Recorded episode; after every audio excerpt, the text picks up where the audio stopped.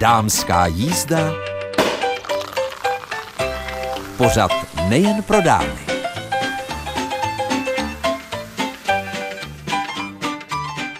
Středa dopoledne je tady dámská jízda. Od mikrofonu vás jako pokaždé už více než 20 let zdraví u tohoto pořadu Mirka Nezvalová.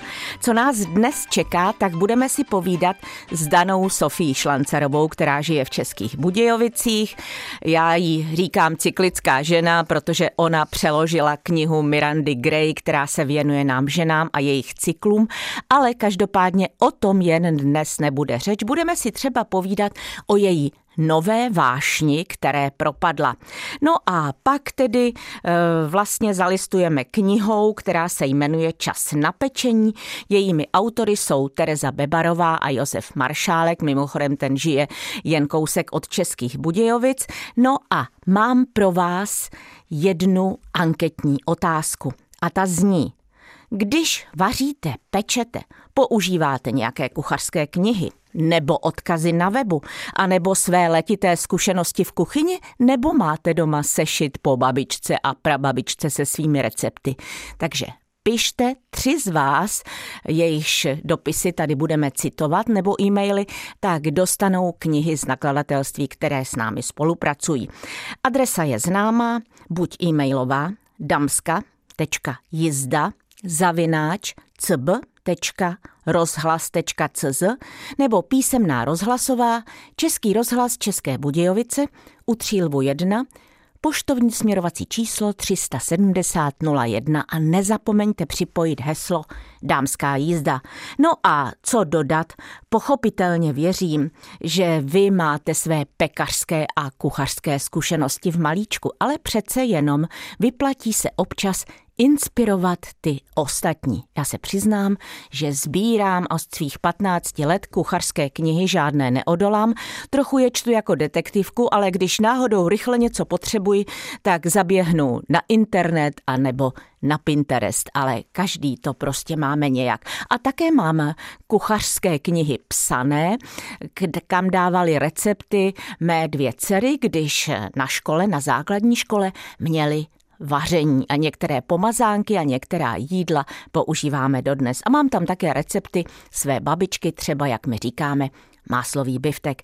Ale každopádně vaše zkušenosti určitě nějaké jsou, tak ještě jednou připomínám, pište buď na e-mailovou adresu damska.jizda zavináč cb.rozhlas.cz nebo písemná rozhlasová Český rozhlas České Budějovice u Třílvu 1 poštovní směrovací číslo 370 01 a nezapomeňte připojit heslo Dámská jízda. A nebo pokud půjdete okolo našeho rozhlasového studia v ulici u Třílvu 1, tak klidně nechte svůj recept v obálce na naší rozhlasové recepci, to abyste ušetřili za známku. Každopádně přeji příjemný poslech a zkuste se inspirovat. Dana Sofie Šlancarová, tak to je žena, která byla hostem dámské jízdy už několikrát. A ještě předtím, než jsem na ní vytasila mikrofon, tak jsme vzpomínali, jak dlouho Dano, že my se vlastně známe a kdy jsme spolu tak poprvé natáčeli. Já si myslím, že to bylo někdy v roce 2013 nebo v roce 2014, poté, co jsme se vrátili z Bali, kde jsem tam byla vlastně na takovém studijním pobytu u Rogera Hamiltona, který je autorem Dynamiky bohatství, což je taková speciální typologie o tom, co byste vlastně v životě měli dělat, abyste dosáhli bohatství. Přičemž bohatství je o tom, co vám zbude, když přijdete o všechny peníze. A já jsem tam tehdy byla i se svým synem, kterému bylo tehdy 7 lomeno 8 let, takže už je to hodně dávno, protože letos je mu 17. To je dlouhé období, tak pojďme tak trochu proletět se časem, protože tenkrát tvůj syn Tobiáš si pochvaloval, jak, protože ty jsi byla rozvedená, v té střídavé péči u tatínka chodí do takové vesnické školy a u tebe má domácí výuku.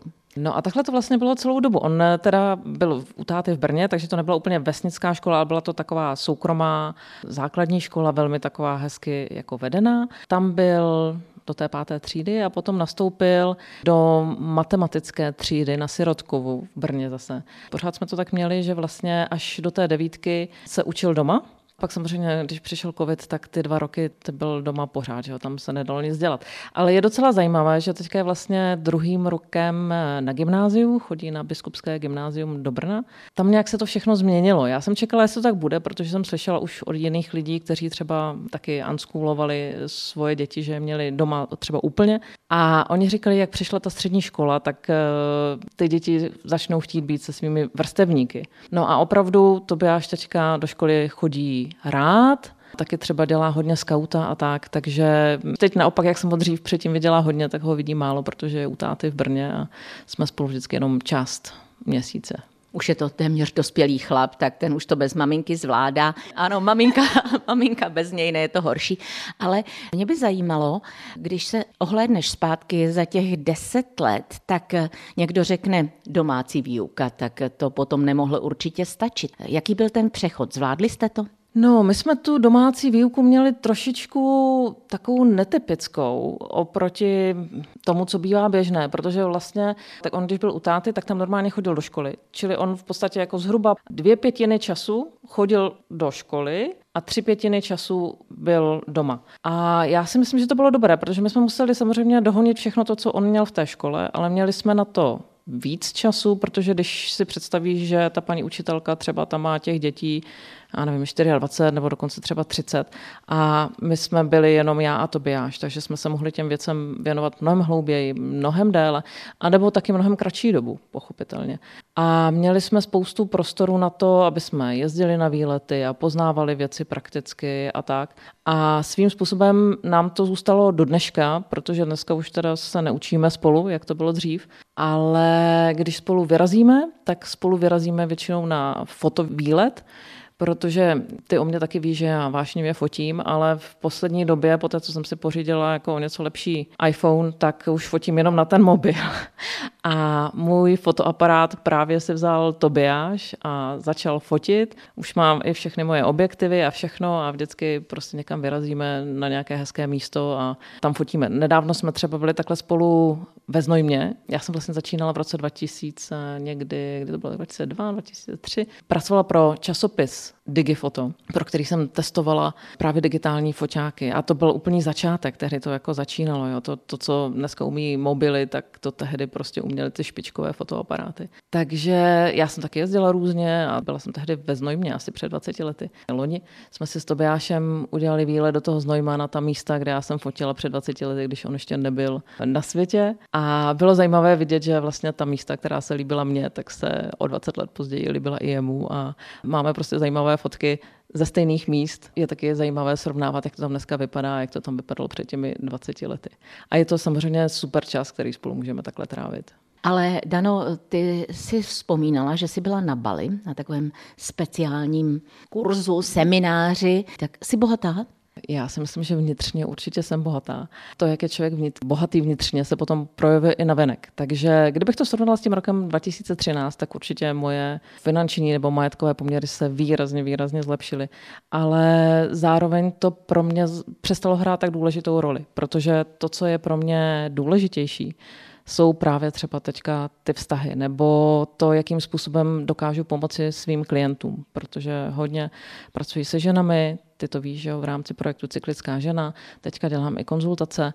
V poslední době jako cítím, že jsem schopnější a schopnější jim pomoct. A to je to, co je pro mě třeba tím vnitřním bohatstvím a co je pro mě hodně důležité v současné době. Ty jsi velmi činorodá žena.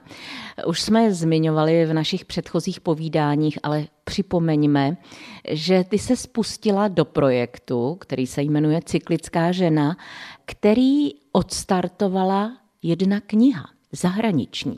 Ano, ta kniha se jmenuje pochopitelně stejně Cyklická žena. Napsala ji britská autorka Miranda Gray. Anglicky se ovšem jmenuje The Optimized Woman, což by se dalo česky přeložit jako optimalizovaná žena. Ale když jsme, jsme ji vydávali, tak jsme si říkali, hele, to české publikum by úplně nefungovalo nebo nezareagovalo dobře pozitivně na to označení optimalizovaná žena, takže jsme to trošičku změnili a myslím, že jsme udělali dobře, protože zrovna jsem dostala informaci vlastně z toho britského nakladatelství.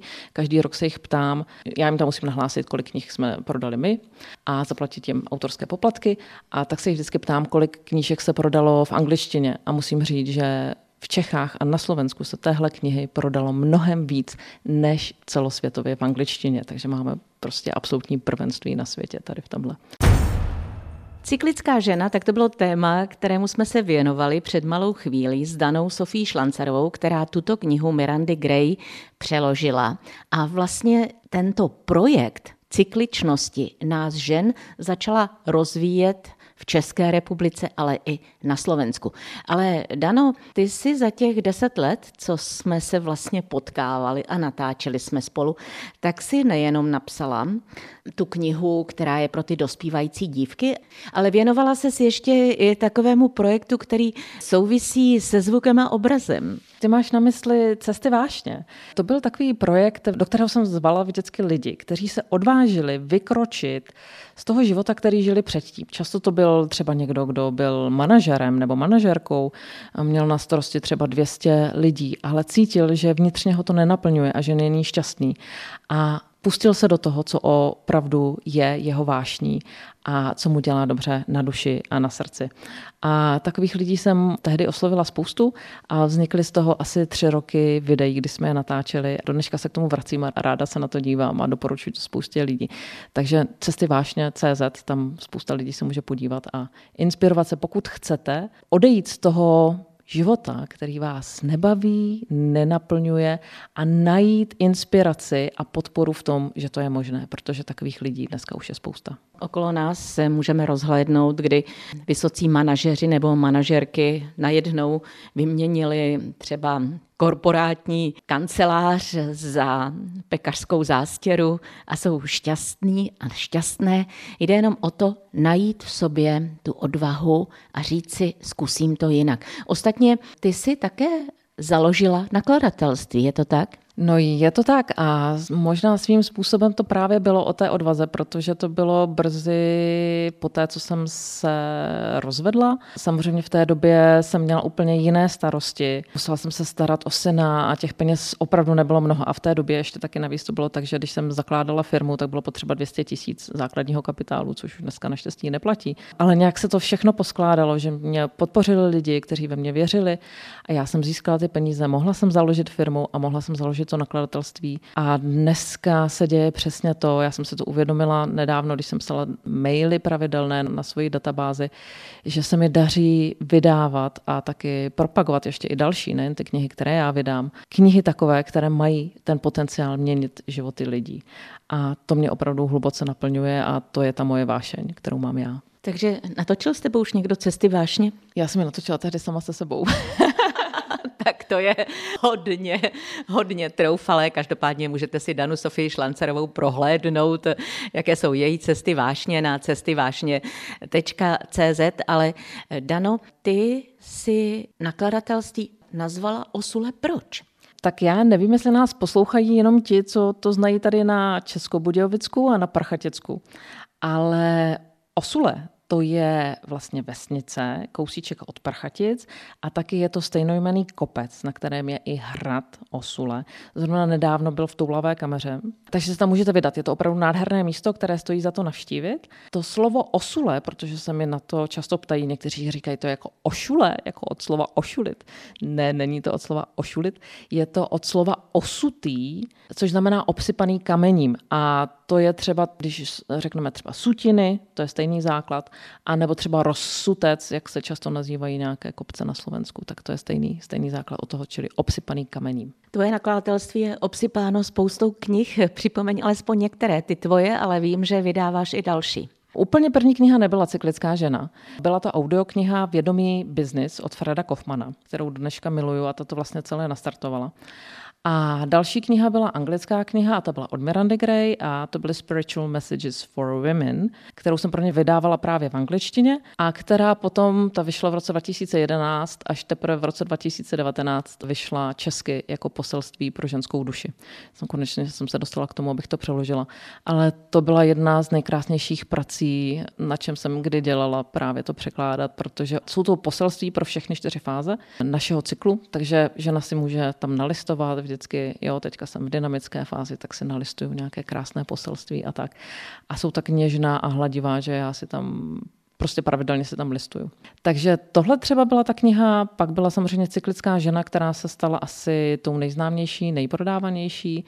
No potom následovala knižka Návod na ženy, protože právě, jak jsem říkala, přicházeli i muži a říkali, hele, my chceme o té ženské cykličnosti taky něco vědět, protože ženy žijí s námi a jejich životy a jejich cyklus ovlivňuje náš život, takže my jim chceme rozumět. Takže právě proto vznikla knížka Návod na ženy. Zmiňovala jsem taky cyklickou mapu, což není úplně kniha, ale je to takový spíš pracovní sešit, kam si ženy můžou zaznamenávat, jakým způsobem se proměňují během jednotlivých dní svého cyklu. Pak tam byly nějaké jako e-knihy a tak. A vlastně jedna z těch posledních knížek je Malá velká cyklická dívka Sára, která vznikla tak, že já jsem učila kurzy pro cyklické mámy a dcery. Používala jsem tam knížku, která se jmenuje Rozkvétající žena. Vždycky jsem tam dělala rituál menarche, čili té první menstruace, ale když jsem tu knížku používala, tak ona úplně mi tam jakoby neseděla, potřebovala jsem něco jiného a tak to ve mně zrálo a zrálo a až jsem si jednou sedla a jak jsem říkala, během deseti dní jsem dala dohromady tu sáru, napsala jsem ji.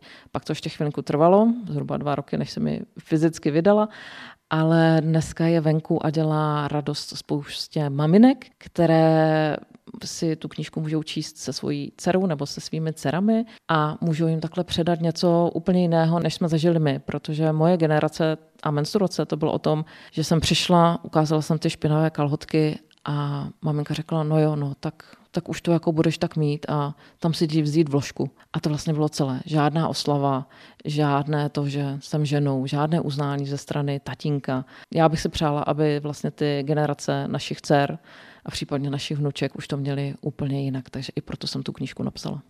Kdybych náhodou nějakou takovou knížku chtěla, v knihovně ji neměli, tak kde ji najdu?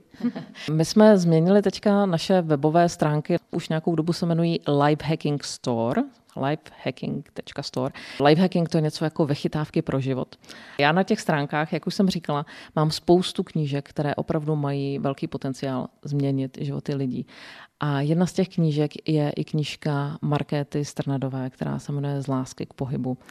A to je naprosto nejprodávanější kniha za poslední rok, protože jakmile jsem napsala na Facebook, že tahle knížka dokáže chlapům vysvětlit, proč je bolí záda, respektive proč je bolí nohy, i když je bolí za krkem, tak všechny ženy je začaly kupovat.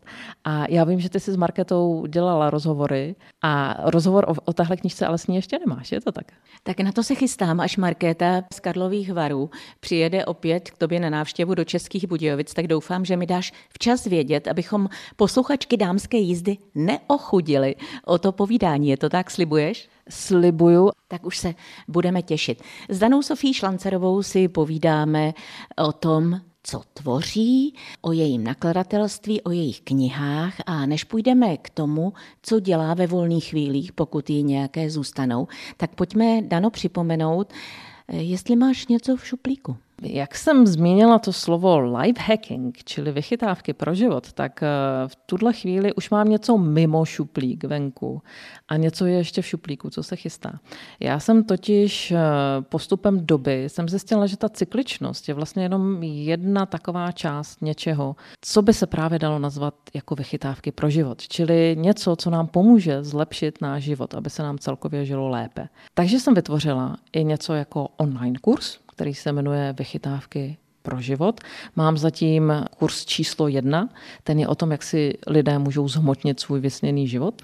A teďka chystám právě další díl, ten bude víc o té ženské cykličnosti na téma ženského time managementu. Takže tohle se takhle jako kuje částečně už je to venku a částečně ještě v šuplíku. Mě by zajímalo, protože pochopitelně pro knihu si dojdeš do knihovny, případně si něco stáhneš na webu, ale řekni mi, je od takové online kurzy zájem? Pochopitelně covidová doba, tak ta tomu úplně úžasně nahrávala. Určitě o ty kurzy zájem je. Já sama jsem toho příkladem, protože já si ty kurzy kupuju velmi často a kolik kurzů jsem prošla v loňském roce, to se ani nedá snad spočítat.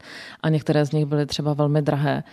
A zároveň je to super, protože já jsem takhle mohla projít kurzem, který jinak eh, vlastně pro něj bych musela jít do Ameriky, že jo, musela bych si tam platit nějaký pobyt a musela bych si platit letenku a tak.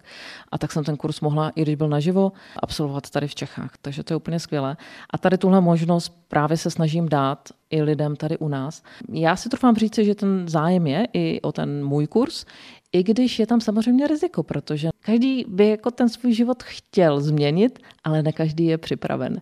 Takže ten můj kurz je opravdu jenom pro ty připravené, kteří vědí, že už tu změnu chtějí udělat. Ty sama si toho příkladem, že online kurzy jsou takový dobrý tip pro to zkusit něco nového, je to tak? Určitě to tak je.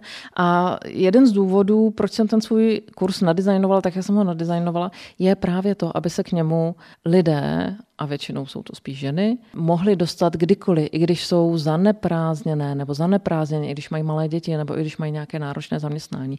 Takže třeba ten můj kurz, a to si většina účastníků velmi pochvaluje, má videa dlouhá maximálně 20 minut, protože těch 20 minut si vždycky najdeme.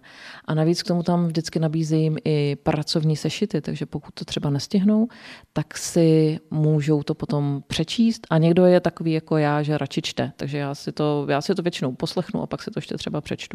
Samozřejmě je to i o praxi, protože jenom tak se na něco dívat a pak to nedělat, to taky umí každý. Takže já třeba ty svoje kurzy jsem opravdu udělala tak, aby tam byly praktické úkoly, a co mám zpětnou vazbu od účastníků, tak ti lidé to dělají, ty metody používají a jejich život se opravdu změnil. Danou Sofí Šlancarovou si dnes povídáme v Českých Budějovicích jen kousek od rekreačního areálu Stromovka, od Bagru. Voda vysílá pozitivní energii. Dano, ale ty jsi velmi pracovitá žena a já vím, že ty, když se do něčeho zakousneš, tak byť tady leží štěně border collie malé, tak ty seš v životě spíše bulldog. A vím, že jsme si spolu povídali o obytném autě a já jsem zjistila, že ty si tomu propadla natolik, že dokonce píšeš blog. Ty víš, že já jsem primárně spisovatelka, že to je ta moje skutečná vášeň, psát, psát, psát. Takže ano, já jsem nejdřív jsem si vyzkoušela, jaké to je, jezdit obytňákem. To bylo před pár lety a bylo to úžasné, takže pak jsme si půjčili na další dovolenou další obytňák, když to covid dovolil. No a pak jsme si říkali, hele, to jako nechce si půjčovat, to si musíme pořídit svůj. Takže v tuhle chvíli vlastníme nějaká obytná auta. A opravdu se to stalo další vášní, ale já miluju fotit, jak už jsem taky říkala, miluju psát, takže všechny ty cesty nějakým způsobem zapisuju, sepisuju. A zase to dělám jako takovou službu lidem, protože mě baví to dělat tak, že řeknu nejen, kde jsme, kde jsme jako byli a co tam je krásného k vidění, ale opravdu třeba podle toho v tom blogu najdete i kde můžete zaparkovat, protože to není úplně samozřejmé někde parkovat s obytňákem, kde parkovat třeba ve městě nebo kde parkovat na noc, když už někam vyrazíte. Takže kamkoliv jedeme, tak vždycky tady tohle nějakým způsobem dávám dokupy a pak napíšu blog i se spoustou fotek. Vypravila ses někam v minulém roce, protože pochopitelně Obytné auto je krásná věc, ale nejde jenom o to dávat tam naftu a mít tu správnou známku do té konkrétní země. Aplikace mapy, tak tu už má dnes každý, ale jde také o to si tu cestu užít. Není to jenom, že někam dojedeš, zaparkuješ a uvaříš si kafíčko. Je to tak, no. Otázka je, jaké by to bylo, kdybych třeba tím obytňákem vyrazila úplně sama. Ale já jsem často ten, kdo plánuje tu cestu a kdo dělá toho animátora po cestě a když se náhodou jako někde ztratíme, tak dohledává, kde jsme a kde by se dalo líp zaparkovat a tak. Ale je pravda, že jsem se odvážila vyrazit nejen v roli právě toho spolujezdce, ale i v roli toho, kdo řídí, protože to mi nějakou chvíli trvalo. Přece jenom já měřím 1,60 m a to auto má 6 metrů, 6,5 metrů a je to jako veliké a já jsem někdy takovým autem nejezdila a tak a tak jsem si říkala, jak to zvládnu. A potom jsem se odvážela a byli jsme právě se synem, s Tobiášem jsme byli jak o prázdninách, tak potom ještě na podzim, to jsme byli právě v tom znojmě. Bylo to úplně úžasné. Zjistila jsem, že i ženská 1,60 m může řídit 6-metrové auto úplně bez problému a dokonce já, když do toho auta sednu, tak pak mám problém se vracet zpátky do své oktávky, že se mi s ním jezdí líp než s tou malou oktávkou. Dano, pojď otevřít eh, svůj svůj počítač, svůj laptop a pojďme se podívat, jak se ta stránka jmenuje ta, která ti zabírá snad veškerý zbytek tvého volného času. Ty myslíš stránku pronajem obytňáků.cz. Samozřejmě ta stránka už je hotová, ale to, co mi zabírá spoustu času, je právě psaní těch blogů z těch cest, protože já to fakt dělám, jak jsem říkala, velmi detailně. A stačí, když se najdete na tuhle stránku a najdete tam záložku blog a tam už najdete informace o tom, jak jsme cestovali s Tobiášem třeba tady po Čechách, a nebo jak jsme byli i v zahraničí, protože v říjnu jsme se vydali na Balkán. Tam jsme jezdili tři týdny a to byla úplně nezapomenutelná dovolená. Ta výhoda toho obytného auta je, že opravdu člověk má svobodu v tom, kam jede a kde může zaparkovat. A ono je to trošičku vtipné, protože třeba to Srbsko, musíte si vždycky zjistit, jestli ta země, do které jedete, jestli je možné tam parkovat na volno. A v Rakousku to třeba možná není, v Německu to možné je, v Čechách to možné je, v Norsku to taky je možné. No a v Srbsku se tvrdí, že to možné není, že byste měli kempovat jenom někde v kempech. Jenomže my, když jsme tam byli v říjnu, tak už tam žádné kempy nebyly. Tam žádné kempy skoro nejsou a ty, které tam byly, tak moc nebyly otevřené. Takže my jsme parkovali většinou někde úplně, kde se parkovat nesmělo. Nikdy nám nikdo nic neřekl, všechno bylo úplně prostě jako úžasné. Naopak lidi na nás byli tak hodní, že se třeba přišli zeptat, jak se máme, co děláme, nabídli nám z jejich kořálku a tak a popovídali si s náma, i když jsme tam parkovali na místě, kde by se fakt teoreticky nemělo. Takže zážitky ze Srbska, ať jsem se toho na začátku trošičku bála, jaké to bude, jestli to není země jako nebezpečná nebo něco takového, tak jsem zjistila, že je to vlastně úplně úžasná země, kde jsme se cítili na každém kroku jako velmi bezpečně a velmi vítáni. A tvůj největší srbský zážitek? Je nějaký, protože určitě je jich nepřeberná škála, když vidím, jak je ten blok vlastně dlouhý. To je otázka. Já nevím, jestli na ně umím odpovědět, protože těch zážitků bylo opravdu spousta. Já bych možná zmínila, že jsme byli v pohoří Tara. To samo o sobě stojí za to. Eh, spousta těch jezer, které tam jsou a ty skály a kopce a tak. A pak bylo také krásné, když jsme vyrazili do Mokré hory, Mokrá gora. A tam vlastně vede něco, co se jmenuje Šarganská osmice, což je taková železnice někdy z 20. let, která měla takovou velmi pohnutou historii, když se stavěla a tak, nebylo to vůbec jednoduché. A jmenuje se osmica, nebo právě proto, že má tvar osmičky. No a tou jsme jeli, to taky doporučuju. To jako stojí za to. Jede se takovým krásným kopcem a tak. Není to moc dlouhé, ale je tam spousta zastávek a člověk se může kochat a tak. A tam jsem měla krásný zážitek, nebo měli jsme krásný zážitek s průvočím. Ten průvoč po nás nechtěl lístky, ale když jsme nastupovali, na, vždycky dojede se vlastně na tu konečnou, pak tam člověk může vystoupit, může se tam jakoby projít a pak uh, zase se jede z té konečné zpátky.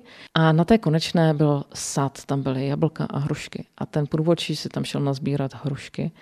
A my jsme tam stáli vzadu, protože to jsou takové ty staré nostalgické vagonky, které tam opravdu jezdily v té době. Takže jsme stáli venku a on nás viděl a my jsme měli jenom jako myšlenku, že to vypadá jako úžasně sladké hrušky to bychom si dali taky. A on jak nás viděl, tak normálně za náma přišel a každému nám podal hrušku. Já jsem si uvědomila, jak je to jako úžasný svět, ve kterém někdo za váma přijde a přestože vás vůbec nezná, tak vás něčím takhle obdaruje. Takže to byl jeden z nejsilnějších zážitků, ale nebyl jeden jediný v tom Srbsku. Takhle se ti lidé tam chovali velmi často. Když tě tak poslouchám, tak eh, si říkám, že to je nádherné lákání. Už máme leden, tak je třeba začít plánovat. Plánuješ? Tak to je další vtipná otázka, protože my většinou neplánujeme. My si tak týden předtím, než máme naplánováno, že máme jako volný termín, řekneme, tak kam bychom jeli a pak tam vyrazíme. Takže takhle jsme objevili Slovinsko, kde jsme byli potom vlastně dvakrát a Slovinsko jsme si absolutně zamilovali. A máme takový hrubý plán, že bychom chtěli vyrazit asi do toho Norska, ale, ale uvidíme ještě. Jo. Může se to úplně změnit a můžeme vyrazit někam úplně jinam, protože, jak říkám, ta obytná auta to je úžasná svoboda a vy se můžete otočit na obrtlíku a jet na úplně druhý konec Evropy nebo kamkoliv jinam. Prostě máte pořád kde bydlet a máte si kde udělat to kafíčko a kdykoliv se můžete zastavit a tak. Takže obytné auto já můžu jenom doporučit. Je to taková jiná svoboda, i když my zatím příliš nenadcházíme odvahu parkovat na nějakých místech, která nejsou kempem, protože přece jenom to zázemí toho kempu mi dává takovou jistotu i v té cizině, že je to přece jenom trochu střežené, protože když slyším, co se někdy stává, nějaká ta přepadení a tak dále, tak se asi moc, moc čtu, mi říká můj muž. Já si myslím, že to tak je. já, si, já to taky raději nečtu. Ale samozřejmě jsou místa, o kterých se to ví. A my, když jsme jeli do toho Srbska, jak jsem říkal, tak my jsme měli taky trošičku obavy. Ale pak, když jsme se tam prostě potkali s místními lidmi a bavili jsme se s nimi o tom a tak, tak oni říkali, hele, možná, možná jako Bulharsko, možná Albánie, možná Kosovo, ale tady u nás v Srbsku, tady je to fakt bezpečný. A my jsme si to tak uložili a opravdu to tak bylo a prostě bylo to fakt úžasné. A my jsme se na jakémkoliv místě, kde jsme byli, tak jsme se cítili moc dobře. Spíš je to o tom, že třeba když vyrazíte do Slovinska, které je hodně takové, že se jako chrání ta místa, rozhodně ten kolem Národního parku Triglav, tam by se nemělo parkovat a je tam dost kempů, tak spíš je to o tom, že nechcete kempovat jinde než v tom kempu nebo na místě tomu určeném na nějakém štelplacu, právě proto, aby člověk chránil tu přírodu. Ale i tam jsme spali na různých místech a taky jsme nikdy nezaznamenali, že by to byl problém. Už jsme se bavili my dvě spolu o tom, že existuje tak, taková aplikace, která se jmenuje Park for Night, psáno Park 4 Night, jako anglicky. Tam se dozvíte, kde můžete zaparkovat, jsou tam označená místa na mapě a většinou tak, jak je to tam popsáno, těch lidí, kteří tam parkovali předtím, tak, tak to tak je říká Dana Sofie Šlancerová o své další vášni, které propadla před třemi roky a stále ji posiluje, protože cestování je úžasná věc. Dano, máš ještě vůbec nějaký sen, protože už jsme probrali tvou publikační činnost, tvé kurzy, tvé cestování. Zbývá ještě něco? Já nevím, jestli tak máš i ty, ale já jsem se teďka ve svém současném životním období posunula do toho, že já jsem spokojená s každým dnem, co mi přináší. A já samozřejmě mám nějaké sny, chtěla bych ještě napsat nějaké knihy a chtěla bych udělat nějaké kurzy a chtěla bych naštívit nějaké země a tak. Ale už to není takové, že musím, spíš to nechávám přicházet. A přicházím na to, že čím víc to takhle pustím, aby to takhle bylo, tak tím víc a rychleji se mi to děje a je to mnohem úžasnější. Takže já třeba právě, jak jsem se taky chytala při těch negativních myšlenkách, tak jsem si vždycky, když se teďka chytím při nějaké negativní myšlence, tak si řeknu větu how better it can be. Jak by to mohlo být ještě lepší? A v tu chvíli se ta moje mysl úplně přehodí a místo toho, abych začala se bát, co se stane, co přijde, tak začnu přemýšlet o tom, co by ještě mohlo být v dané chvíli lepší, anebo co ještě hezkého by se mi mohlo stát. A není to tak, že bych já to musela vymyslet. Já spíš se jenom tomu otevírám a ten vesmír mi potom přináší ta překvapení. Takže takhle to mám teďka já. Dana Sofie Šlancerová byla hostem dnešní dámské jízdy. Doufám, že jste si vzali z jejího povídání nějakou inspiraci třeba k tomu, že budete plánovat dovolenou. Dano, já ti děkuji a věřím, že se zase potkáme. Já taky, já ti taky mnohokrát děkuji a zdravím všechny posluchače a posluchačky. A co ještě v dámské jízdě dodat, tak je tady slíbené zajist zalistování kuchařskou knihou, kterou napsali Josef Maršálek a Tereza Bebarová, nebo chcete-li opačně, abychom dali přednost správně ženě. Tereza a Josef jmenuje se Čas na pečení. Tihle dva se poznali při natáčení pořadu Peče celá země. No a Vzniklo už několik kuchařských knih právě z hlavy a ze zkušeností Josefa Maršálka, který žije jen kousek od Českých Budějovic. A tahle kuchařská knížka je v podstatě takovým typem pro to, abyste se pustili do nějakého pečení. Najdete tady 50 receptů, jsou tady dezerty a zákusky, slané delikatesy, kinuté, řezy a dorty, moučníky. Zkrátka záleží jen na vás, co si vyberete. A jak říká Josef Maršálek v povídání na začátku knihy, milí čtenáři, pokud už se vám zbíhají sliny, neváhejte a puste se do pečení. Vítejte do naší pekařské rodiny, do rodiny milovníků života a všeho dobrého, tak záleží jen na vás. Mně se docela zalíbil recept na mafiny s citronem a borůvkami, jinak těch receptů je tady velká řada. A mafiny jsou prý jedny z nejoblíbenějších dezertů a lze je je bez nadsázky označit za celosvětový hit. Tyhle dortíko koláčky milují jak děti, tak dospělí a mnozí si bez nich prý neumí návštěvu kavárny vůbec představit. No a pokud si tyhle mafiny upečete, tak za prvé si pochutnáte a za druhé, jelikož citrony a borůvky jsou zásobárnou vitamínu, si budete moci říkat, že jste udělali něco pro své zdraví. No a asi to nebude úplně pravda, protože nějaká sladkost tam také je, ale na druhé straně, proč se nepustit právě do mafinku. No a tyhle mafiny vlastně e, najdete potom na našich webových stránkách budejovice.rozhlas.cz v sekci pořady. Z té porce, která tam je, tak jich uděláte 12, vyzkoušíte si je a potřebujete k tomu vlastně mražené borůvky, citronovou šťávu, vajíčko, olej, mléko, kůru z citronu, prášek do pečiva, trochu soli, cukr, krupice, hladká mouka a nadrobenku. Krupici, máslo, hladkou mouku a trochu soli.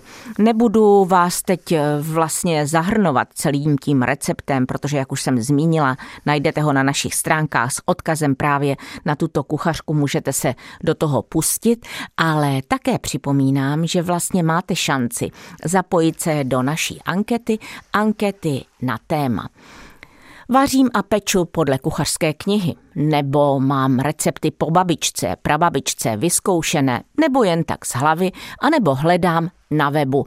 Možná můžete inspirovat i ty ostatní, takže tři z vás, eh, nebo i pánové se pochopitelně mohou zapojit, získají knihy z nakladatelství, která s námi spolupracují. Jen připomínám, že známá je e-mailová adresa damska.jizda zavináč cb.rozhlas.cz nebo písemná rozhlasová Český rozhlas České Budějovice u Třílvu 1, poštovní směrovací číslo 370 01. Nezapomeňte připojit eh, kontakt na vás. A nebo jen, když půjdete okolo naší rozhlasové recepce v ulici u Třílvu 1, tak obálku s nějakým receptem a s kontaktem tady můžete nechat, abyste, jak já říkám, ušetřili zaznámku a zároveň se projdete a uděláte něco dobro pro své zdraví, protože když si dáte nějakou sladkost, tak ty kalorie musíte nějakým způsobem spálit. No a jen ještě připomínám, že dámská jízda je tady každou středu krátce po deváté hodině hodině dopolední a vyplní vám určitě inspirativně čas, kde posloucháte. Zpětně si ji můžete poslechnout na webových stránkách budejovice.rozhlas.cz v sekci pořady Dámská jízda. Od mikrofonu vás v tuto chvíli s přáním mějte se báječně, mějte se zimně, zkuste se zahřát u trouby, kde si něco upečete a pak odměníte nejenom sebe, ale i vaši rodinu, anebo pokud máte nějaké kamarádky, známé, tak vyzkoušejte nějaký recept a nebojte se experimentovat. Od mikrofonu se s vámi v tuto chvíli loučí Mirka Nezvalová.